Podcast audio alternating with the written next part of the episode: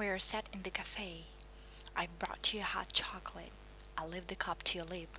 You sip it, then you dribble a bit. I put the cup down and mop your face. You smile at me. I take you for a walk. I talk to you softly. You listen carefully. You have always been a great listener. It had been a normal school day like any other, boring as usual. I wanted something interesting to happen, and it did. When I got home, no one was there. I began to worry, so I decided to go to Anna's next door. As I knocked on her door, a police car pulled up. The policewoman knocked on our door. I carry on walking until I see a bench. I sit down and take some bread out of my bag. I crumble it into your hand and help you throw it to the seagulls.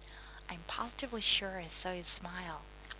My first and hopefully my last time uh, of being in a police car, she took me to the hospital. And the hospital nurses were rushing around busy. One of them took me to a bed. The woman in it looked like my mom. This woman had machines, wires, and tubes all around her. This woman was my mom. The birds have eaten all the bread, and it looks like it start to rain, so I push you back up the hill. I'm getting stronger now. I push up. I push you up the hill every Sunday. As I go through the door, I get greeted with warm hug from Rachel. I'm glad to be loved. I'm glad to be loved by someone. It turned out that the car hit you. They told me that you had a brain injury. They said you were going to die, but I didn't believe them. I'm angry with you, but I don't know why. I still love you, but I don't feel like you love me as much as I do.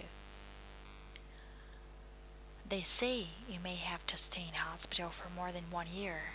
When you come back home, we have to have a carer stay with us. I close the door behind me. Rachel asks me if you have had a drink this morning. We put you on the sofa so you can go to sleep. I go and talk to Rachel in the kitchen. She's making dinner for me whilst I'm doing my homework. When I grow up, I want to be a carer.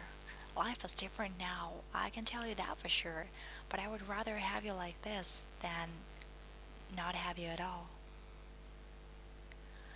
You learn to love what you've got, not what you want. On Sundays, I take you down the beach and we share.